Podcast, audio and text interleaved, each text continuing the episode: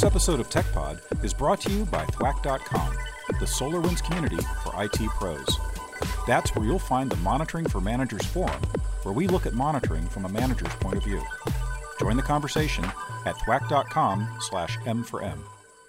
Thanks for tuning in to another episode of SolarWinds TechPod. I'm your host, Head Geek Chrystal Taylor. It's important to us to share our learnings with the world where we can so we can all benefit. Today, we're excited to bring in some internal guests for a special chat about the internal workings of our own IT. Senior Directors of IT here at SolarWinds, Brad Klein and Dr. Umberto Amador. Welcome to TechPod. Before we kick things off, I'd love for you to tell us a little bit about yourselves and your careers. Brad Klein. I'm the Senior Director of IT here at SolarWinds. Um, I've been with the company for a little over a year now um, in the role of uh, the IT Operations uh, Director position. Um, my history, I've been in IT overall about 25 years, working in a lot of different um, positions and for a lot of different um, industries and companies um, that have given me a nice uh, general round knowledge of the different industries and how IT can play a role and I'm Dr. Amador. I've uh, worked in IT for about 15, 16 years at this point, and I've had the opportunity to really see IT from a bunch of different lenses, not just from a, a technical perspective, but also from a business perspective. Uh, at, at SolarWinds, I spend most of my days here running technical program management and uh, focusing in on our bigger, more uh, complex uh, global programs. Excellent. And uh, for those new to TechPod, um, I have been in IT for a little over 10 years now. I'm previously uh, to being a head geek here, which I do a lot of um, content creation and that kind of stuff, hosting this podcast sometimes, um, whatever it's called upon, really. And then uh, previously to that, I worked as a contractor um, with a bunch of different companies of different sizes and different industries to set up their monitoring. So I'm very passionate about that. Um, so this is neither of your first visit to TechPod, but um, our conversation today is kind of going to be following up on a conversation that Umberto had with Liz Beavers previously. So I want to continue that conversation around IT better aligning with the business and building the bridge between IT pros and management. We're going to dive deeper into the importance of communication and share some internal experience. Um, so I know this is a passion for you, Umberto, based off of your previous visit to TechPod. And uh, I'm happy to uh, continue carrying that torch. Um, anyone who has experienced me talking about anything will know that I am also very passionate about the importance of interpersonal skills or uh, soft skills or non technical skills or whatever I'm calling them that day of the week. Um, but I think that they're really important to improving ourselves and improving the relationship that we in IT have with the rest of the business. Um, so, something you said in the previous episode, um, I think will carry us forward into the discussion we want to have today is that we need to think of technology in not just technical terms, as in what we are doing, but we need to think about why we were doing it. Um, so, this is kind of a place where we get to align business and the technology goals. Um, you want to uh, talk a little bit more about that? Sure. So, uh, technology itself can be very complicated and depending on which lens you're looking at technology from either a data lens an infrastructure lens a, a business applications lens it comes with its challenges. Um, so as as people as technicians as as engineers you know we definitely spend a lot of time within the environments and we start speaking and communicating to one another uh, what, in ways many people would find it foreign. They'd find it uh, technical. They find it jargon. They really don't understand uh, some of the context that's being driven in those types of conversations. So this is where uh, we lose the opportunity to align if we don't treat it uh, cautiously.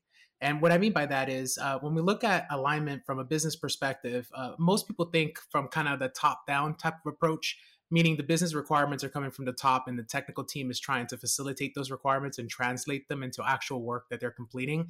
But in many situations uh, th- that's not where the conversation ends. W- we need to kind of turn that back around and uh, kind of align not just from the top down from the but also from the bottom up and make sure that we understand when we say we're taking these business requirements and breaking them down into incremental value streams that we can deliver from a technical perspective. What does that mean to you from a timeline perspective? What does that mean to you from an objective perspective are you going to get what you want in the end of this? How long is it going to take you to get that that deliverable uh, within that scheduled time frame and that's really those are the questions that come into play uh, when we start translating the two. And so this is why i've spent a lot of years focusing really on how do you bridge the gap between business and technology in order to create that true level of alignment and visibility that not only helps us accomplish our desires, but also helps us communicate along the way and holds us accountable to our actions, not only just to ourselves, but also to the team itself.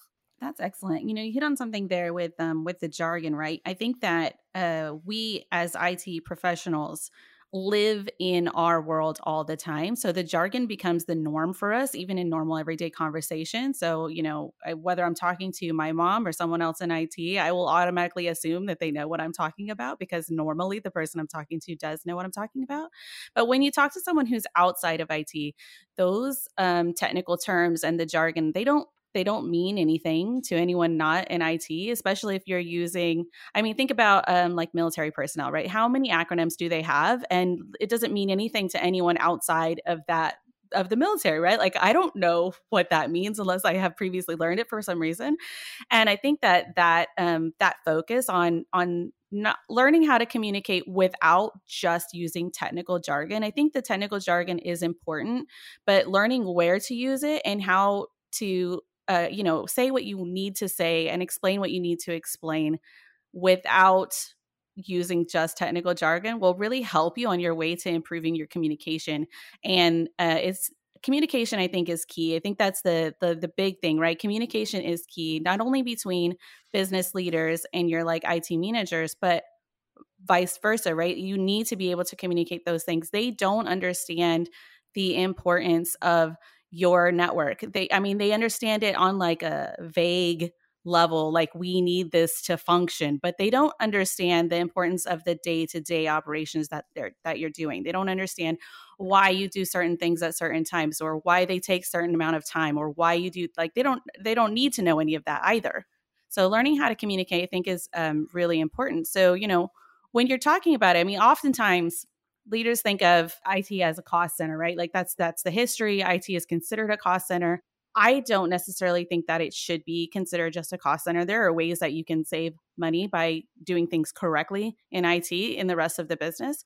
And I think that um, having that communication back with them in a way that makes sense to them, right? We need to translate to dollars and cents. How is this going to save money for them? That's one way of communicating with them in a way that they understand, right? They understand money. They don't necessarily understand why you're going with this specific technology that you're using right? Like it may not make sense to them. So how how do we communicate up? How do we communicate the other way right? They're very good at communicating down. They don't use the technical jargon. They just assume you're going to understand. Same what we do but we can't control what they're going to do. What we can do is control what we're going to do. So how do we communicate up to get buy-in on what is considered a cost center. So, kind of following that term that you you used earlier with regards to correctiveness, I think that's actually a term that I'd, I'd challenge in an IT environment, mostly from the aspect of correctiveness is really kind of cultural, right? It's it's really built by the team that's come to, together decided the processes that they're going to follow and then ran through those processes as a team to see what the output was on the other side.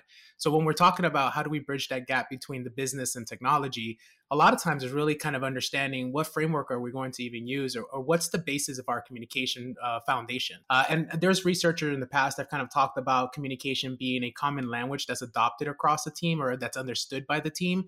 And that's very true. Lots of times, you know, even inside of highly uh, rigorous environments, scrum environments, agile environments where teams are, are forced to communicate following one specific structure, you find that within the team, communication is high. But as soon as you start leaving the team or you start interacting cross functionally, especially in a globalized setting, uh, you start diminishing that communication between the two groups highly. So this is where program management really kind of has uh, stepped in over the last couple of years and gotten some maturity from a from an external factor, from a market perspective, because lots of times program managers are coming into a, a, business setting and trying to understand what are the business requirements, ask some of the questions regarding that business requirements, helping to understand the level of risk uh, associated with those requests, and then working with the technical team to really digest and, and translate those those requirements to to something that the team can actually pull together. And, and oftentimes we see inside the engineering teams this is what they usually call like some form of response document, some kind of technology response document or engineering response document, which usually takes the requirements that the business is imposing and puts a technical spin on them to try to really understand what value they're going to be providing incrementally over what period of time and how much is it going to cost to your point earlier because uh, cost usually is that big factor in it as to how i'm going to do it why i'm going to do it and how long it's going to take me a lot of times in project management, we we ask those questions um, up front. You know, what's your budget for this program or for this project that you're you're expected to run?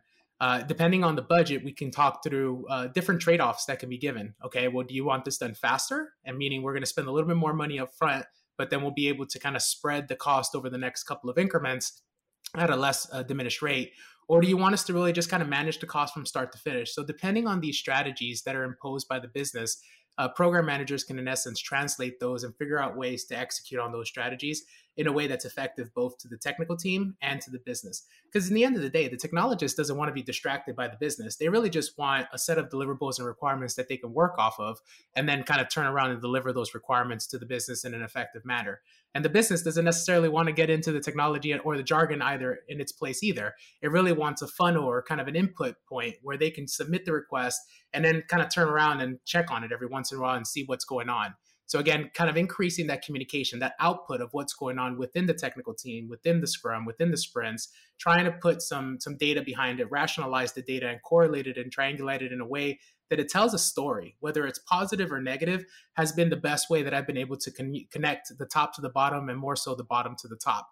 Depending on that story, there's different actions that kind of come into play. If the story is positive and the executive team is, is pleased with the with the output that the team has provided so far, then usually it's more of a process improvement. Is this meeting your need? Is it meeting your objective?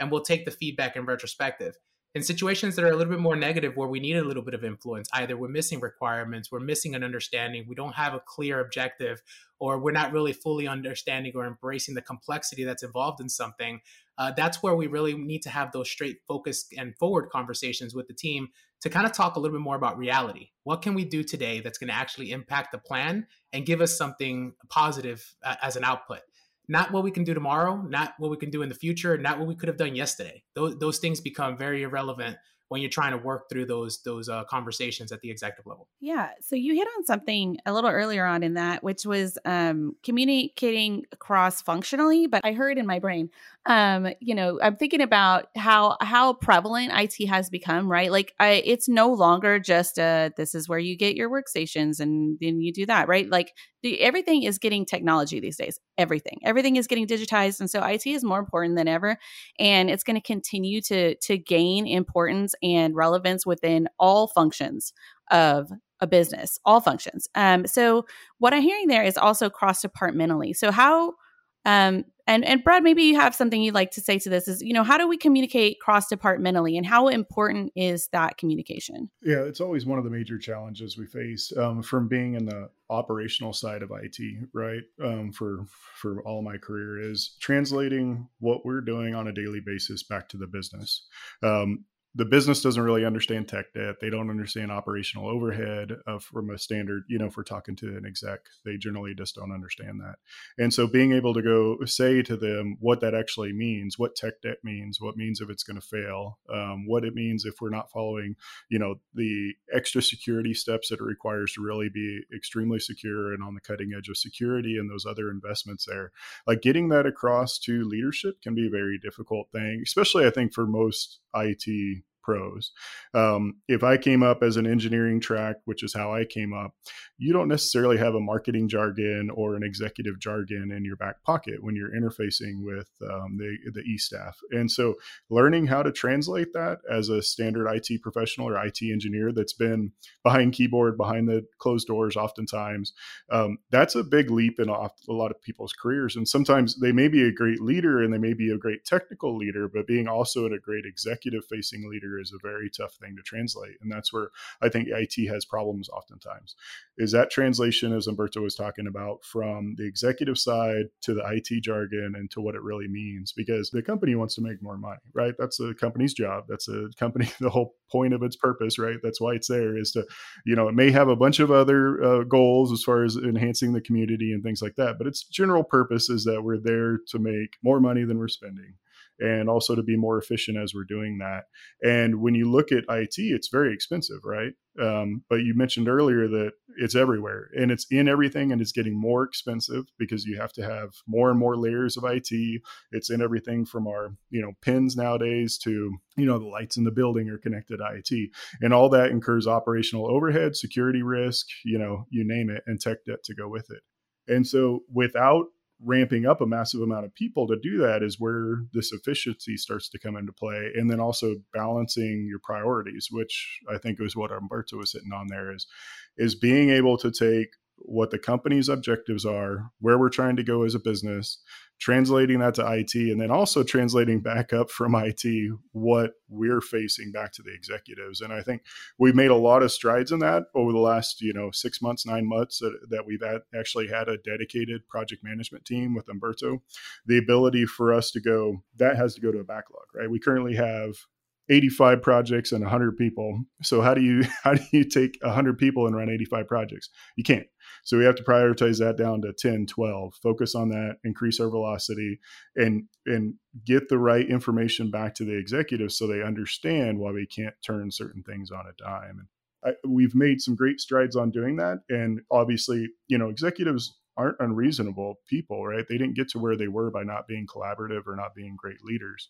Um, it's often it's a translation issue is usually where you have a problem communication and translation not not that you're dealing with somebody that's unreasonable. Right yeah and oftentimes it's not a matter of um intelligence which i think can be a mistake that some people make but you know when you live in that jargon, whatever it happens to be. If you're in marketing and it's marketing jargon, you live there every day. You take for granted that people understand that those those those terms. You take for granted that they know what they're talking about when they use those terms. And I think um, you hit on something there, which was that it's a leap up, right, to move to the part where you're talking to the executive level in IT, right? As an IT pro, when you move up to a position of being able to speak to executive level, it is a it is a move up in the world as far as um, responsibilities go, right? And I think that can be kind of intimidating, uh, especially for someone who's spent, you know, their, their whole of their time kind of not interacting with as many people outside their team or something like that. Once they move up, especially in the early days of management, when they're responsible for translating that stuff to the executive leadership, I think maybe that can be um,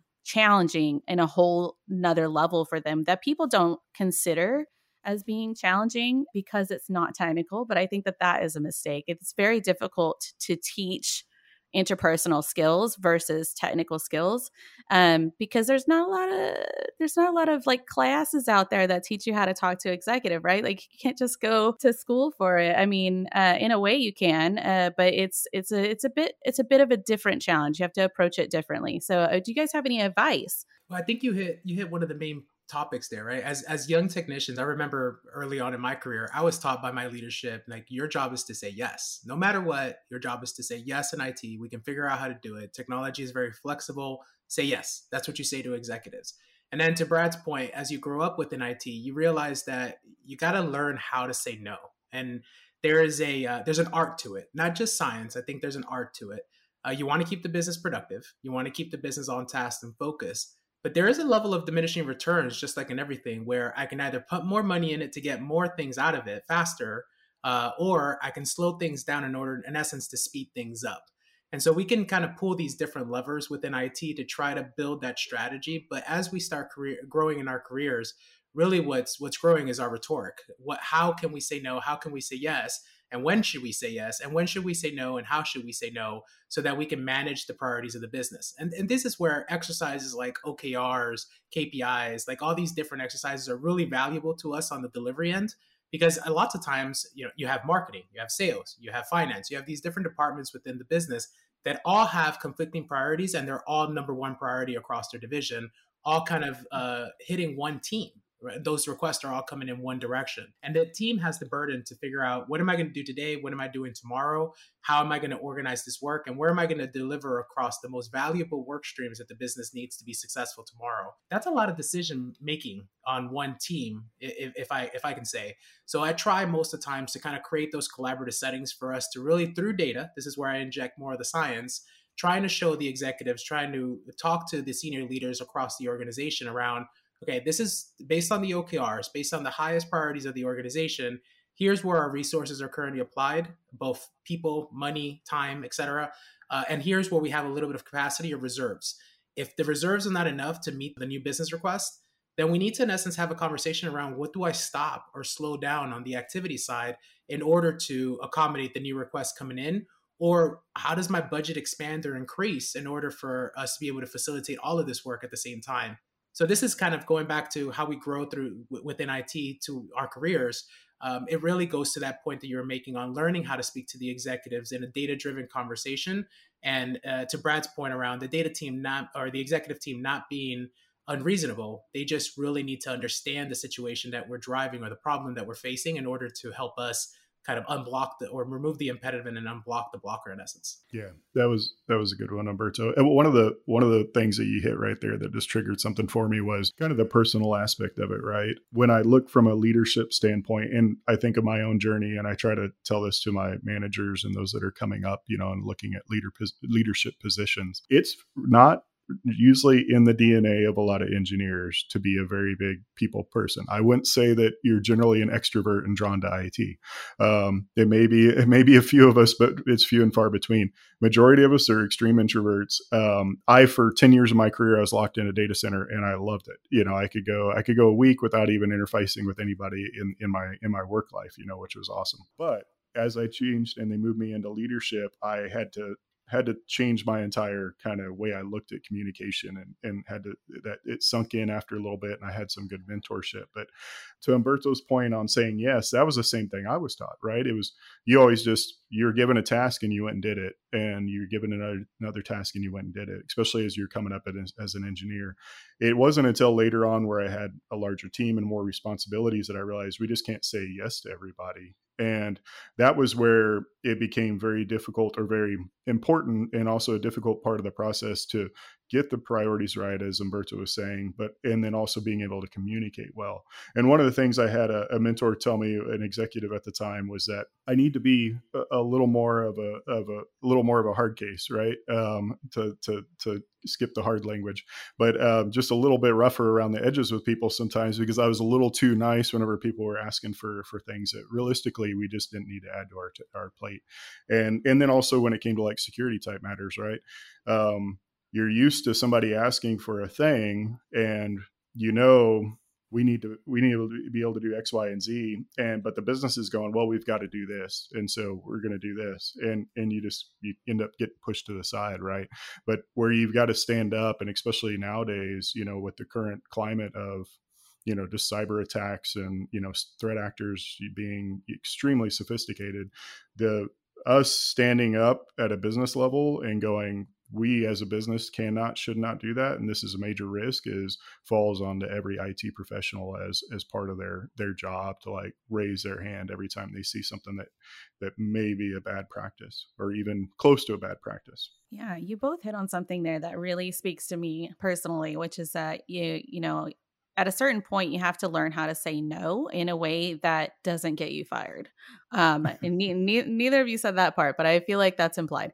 Um you know you you have to learn how to say no. That is a mark of being put into any kind of management position. You have to be able to say no we can't do this and here's why. You have to have the here's why. You can't just say no. It's very important to understand. You you have to be able to tell them why we, this is too much or uh, we can maybe look at this again in six months or whatever it happens to be you can do it in a nice way but if you're saying yes to everyone you're overwhelming your team you're overwhelming your you know you're creating a bottleneck and that bottleneck is you and you don't want to be the bottleneck. No one wants to be the bottleneck, right? So um, it's really important to figure out how to say no. And, um, you know, it, it's challenging. You're, there's going to be some give and take, there's going to be some learning there. And the beautiful thing is, most people are quite understanding uh, of humans' abilities to make errors. Yeah, I was just going to say, just a quick thought from what you were saying there is, I, I've never seen. I mean, I know there's bad leaders out there, and and we've all we've all dealt with our our share of a bit of bad leaders, but there's always a counter influence, right? There's always a stabilizing force, and and that's why you have a staff of leadership. You're not just you know you don't have, have a single guy that's walking around axing everybody in the company, right? Um, I've always seen from an HR perspective or everything else that's not going to work for very long one thing I've I think we've been really fortunate with is I've always had the opposite, right? Very you know leadership that listens and is very thoughtful and all the teams I've worked with they want to hear from from every layer, right? Every tier. Um, and I've seen that through multiple companies now. You know, I've been in four or five different uh, big organizations uh, throughout my career, and across all of those, I've run into that. And so it's funny when I, I am talking to a junior engineer, even one in a senior lead position, and they're they're very intimidated to speak up and, and stand up. But what's amazing is is my leaders above me are asking, why doesn't so and so say something? Why did they? Why did it have to come through you? You know, so oftentimes people I think would be surprised to know that. You know, and I try to tell everybody like, you don't always have to go through the chain of command, right? Like it doesn't always have to trickle up. Like if you see something, hit the right person that you know. That doesn't mean that we should be pinging everybody all day long. But when you have relevant information, definitely stick your hand up. And I always encourage my team to make sure they're putting their hand up every chance they get. Well, this goes back to the cross-functional side of the house too, right? When we start talking about teams that are in different locations and different settings and different um, environments in general, like effective leadership comes into play here, right? And and how do you become an effective leader? Well, you need communication in there, right? There has to be an, a, an evolutionary type of mindset in, in in the different life engagements or life scenarios that you're that you're presented as a as a leader throughout the organization. And you'll you'll notice that as you're growing in your career, the challenges that you're facing earlier on in your career are different than the challenges you face later on in your career and how you manage those communication channels and set expectation across teams is, is important. Uh, I mean, poor communication in general has been identified as one of the earliest signs of IT project failure, and it has been for many, many years. Because once the team stops communicating, it's really hard for the team to come back together unless somebody is really forcing that communication.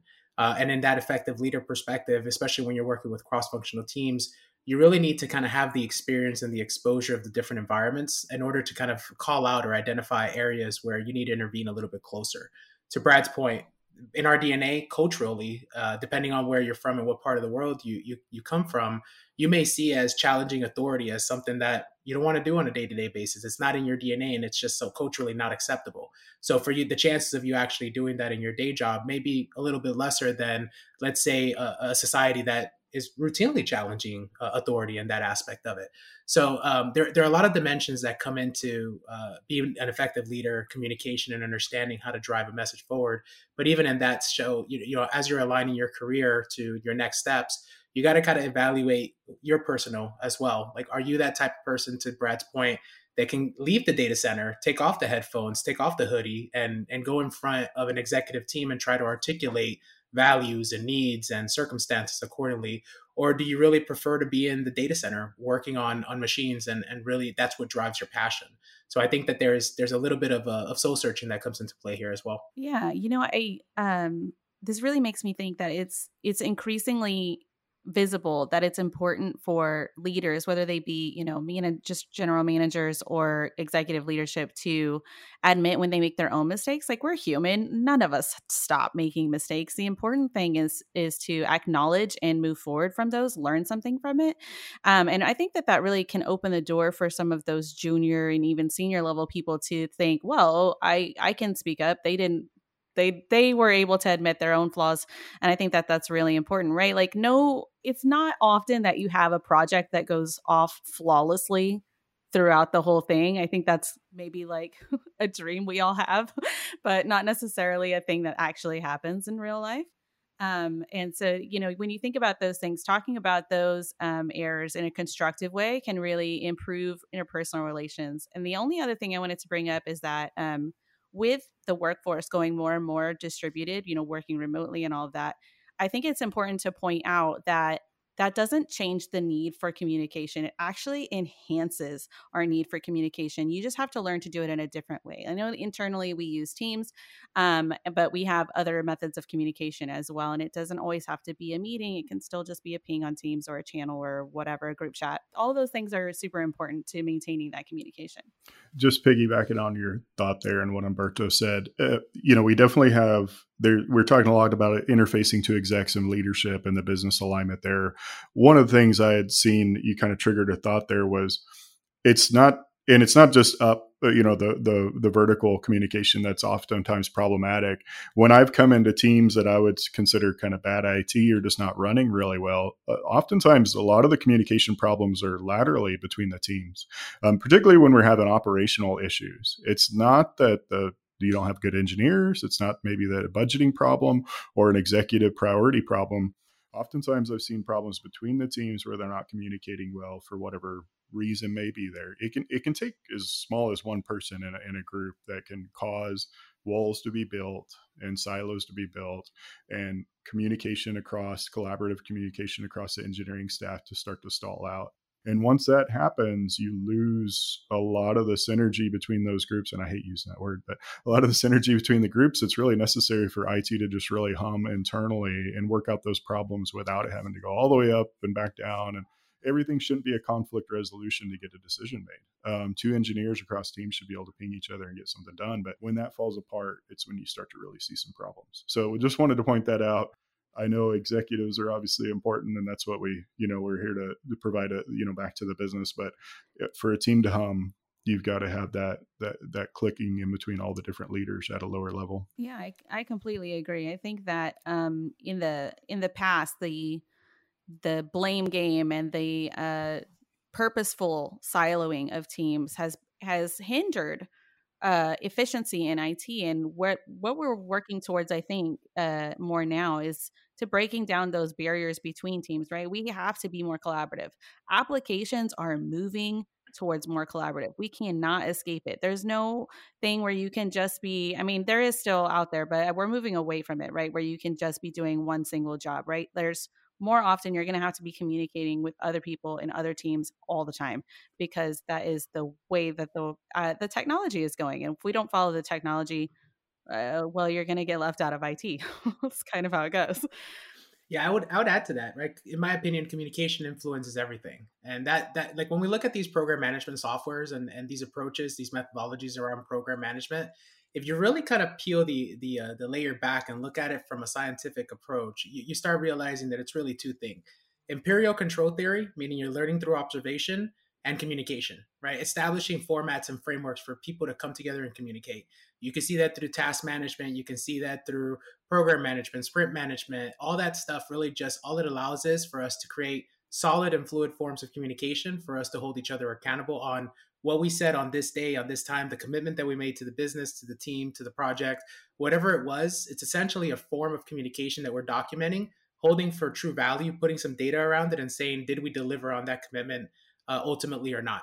So this is where I, I, really lean on the aspect of communication influences everything. It, it not only influences the relationships and the engagements that we have on a day to day, but it also influences sometimes the metadata, some, the, the world around us both from a body language perspective as well as what we say, what we don't say, our facial expressions. I mean, there's lots of different ways that that communication really does play a part in everything that we do in every single day.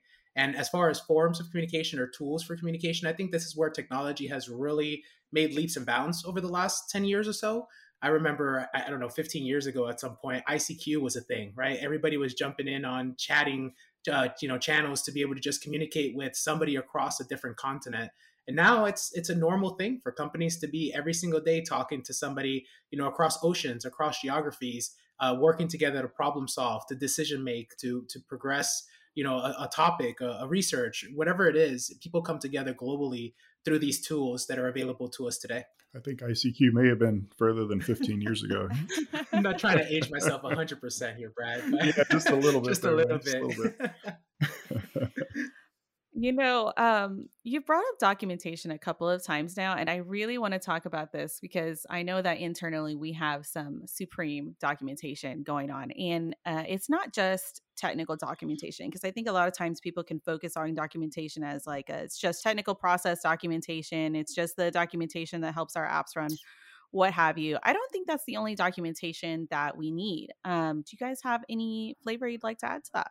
I mean, documentation is everywhere. I mean, in everything, right? We call it artifacts in, in my world uh, because it really is that, right? It could be a data model, it could be an illustration, it could be a document, like a, a research uh, article that we're reviewing.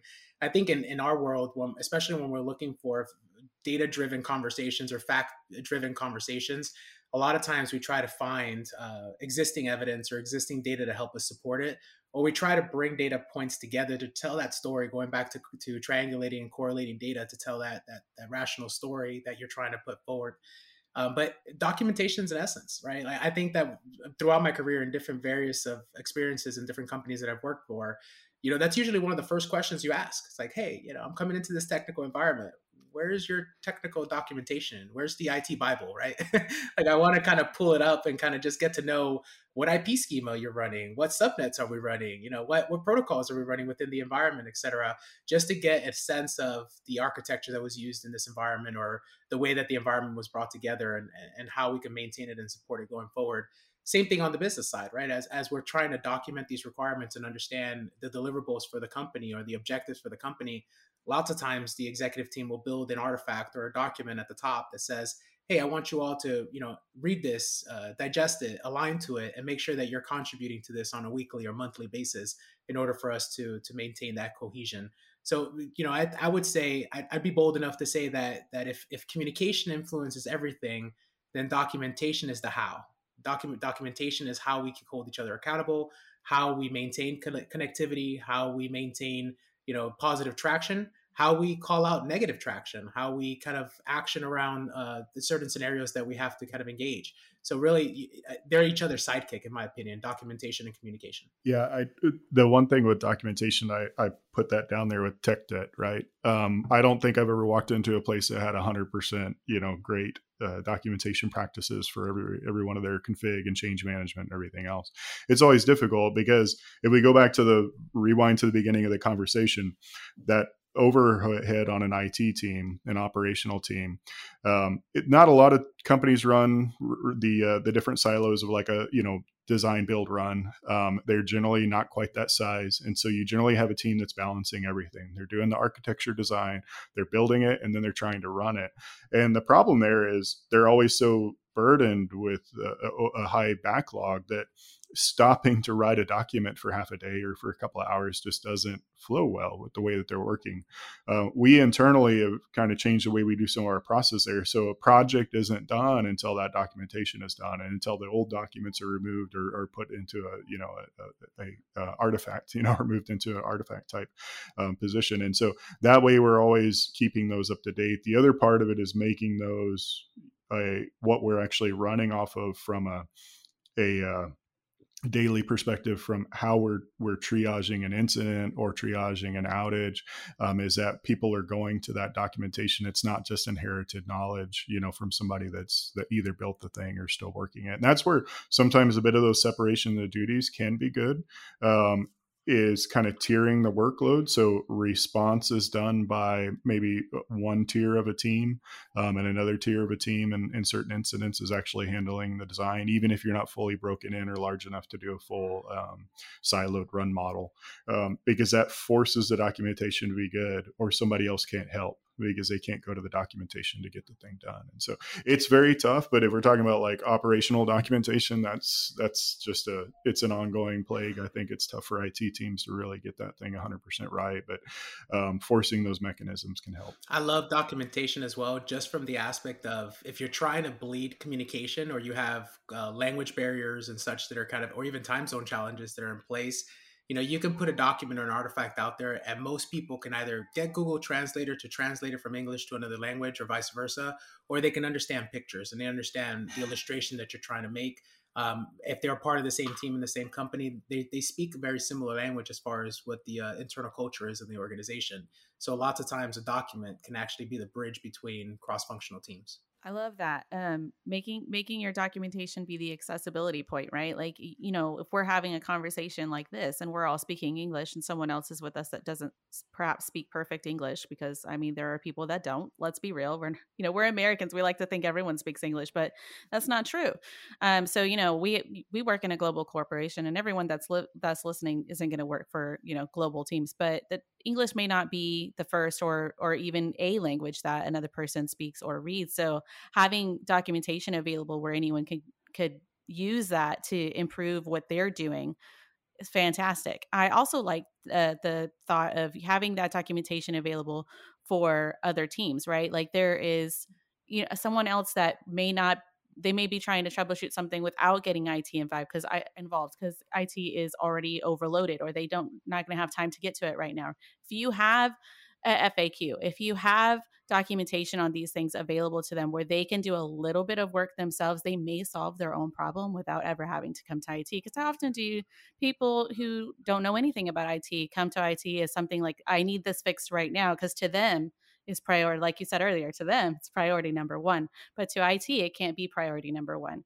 um, so you know i think that those are really important and to that point i know internally um, our team is working on a new project the SWOC as we like to call it which i'd like to hear more about but one of the things that they've been working on diligently with this project while they've been standing it up is documentation because it's been prioritized by us. And the documentation work that they're doing with that is incredible. It's it's incredibly detailed. It includes run books and includes all kinds of other things that go with it so that anybody can know what's going on in this project. Anybody can access anybody that has access to this documentation can can just jump right in. If a new person joins the team they have it all right there at their fingertips uh, and it's kept updated which is incredible. So it's a it's been one of my passion projects for a few years now from from when i was first with SolarWinds, and then now that i've been back for the last year is to build out a SolarWinds observ- observability center. And the goal there was was kind of twofold. There was an internal goal uh, for it focused operations when we talk about kind of the run build type model, right? Is is taking some of that run function, um, what maybe some of the chattier um, tier one, tier two type ticketing, and moving that out to a, a uh, operations center that was focused on that. And that's where what I was talking about a forcing mechanism for our documentation. That's where that came in place. Um, is that we would have that for- forcing mechanism. Um, and to your point, yes, the team has built amazing documentation around that. And the the the kind of impetus there is if you look at it as an engineer, I'm a network engineer, I get this uh, alert maybe you know randomly every couple of weeks or months, depending on how things are running, and I have to go and do a thing. If I'm on call, well, potentially that alert's going to wake me up while I'm on call. But if I write the documentation for it where somebody else can read it and actually respond to it, all of a sudden that gets taken care of by our our SWOC, right? It gets taken care of by that center. And so documentation, yes, super critical there. But even more than that, when we stood this team up, the goal was that we could tell the story. What was the story of because the manager running that um, he came in new to the company. He was a little bit familiar, had run Orion in the past in NPM, but he he hadn't run Orion in a few years. And then the team that we hired is also new, has some uh, some a little bit of uh, familiarity with our products, but isn't necessarily you know a, a, uh, a just working in Orion every day. And so they came in as a team being viewed as what does it take for us internally to stand up, you know, zero to 90 days, a full operational NOC or SOC, you know. And so how do we turn that and turn the SWOC into to a thing that we can tell and share with our customers of how did how did we do it and how did we get there, you know, because I've tried to build out a NOC before and it's not the easiest thing in the world. It takes a lot of manpower, it takes a whole change of the way your your team's doing, it takes a lot of time and money and not every company is willing to invest in it. So how do you make a return and how do you turn that back into something as quickly as possible as possible? And all that to to speak to our two earlier points was around documentation, uh, documenting everything we did, and communication because we had to sell this to the business. Um, how is this how is this good for the business? How is this good for it you know and how do we make this something that um, we can sell? And that that was probably one of the initially harder points right? Like how do we how do we make this something that's a sales thing and it's more than just IT is how is this a business improvement? Yeah, I love it. I love everything that I hear about that project. Um, and I, I'm fully supportive of the project itself and everything that's going on with it. Every time that um, Howard talks about it. He's so invested, and I think that's um, it's wonderful to see because if you're if you're that invested and you're working it on the day to day, it's easy to translate that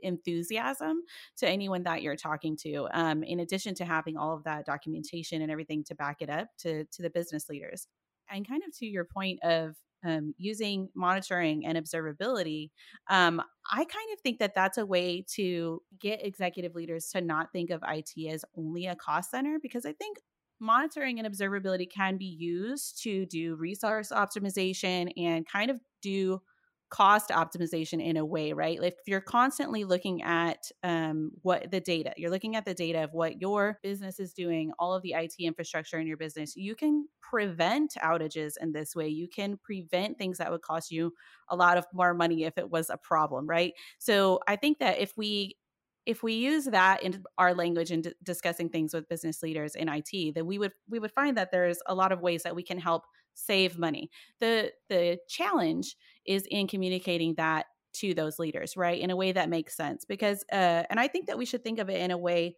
like uh, risk management, right? Risk management uh, are people that are employed to tell you how much money this thing could cost if it went wrong, right? I mean, it's sort of the same way in with monitoring and observability, right? If you're looking at it and you can see that, let's take a SQL server. This SQL server is going to run into a problem in 30 days you can provision those resources ahead of time so that whatever is reliant on those databases isn't going to crash and could potentially cost you more money, right? If that database was linked up to a customer facing portal somewhere then and that crashed, I mean, if that was your storefront, well, your storefront is now down for X amount of time until it's brought back up. So, being able to do kind of um, more preventative measures in that way can be can be viewed as resource and cost optimization rather than just cost so you know with this observability center that you're working on you know it's taking taking our typical monitoring and improving it to observability.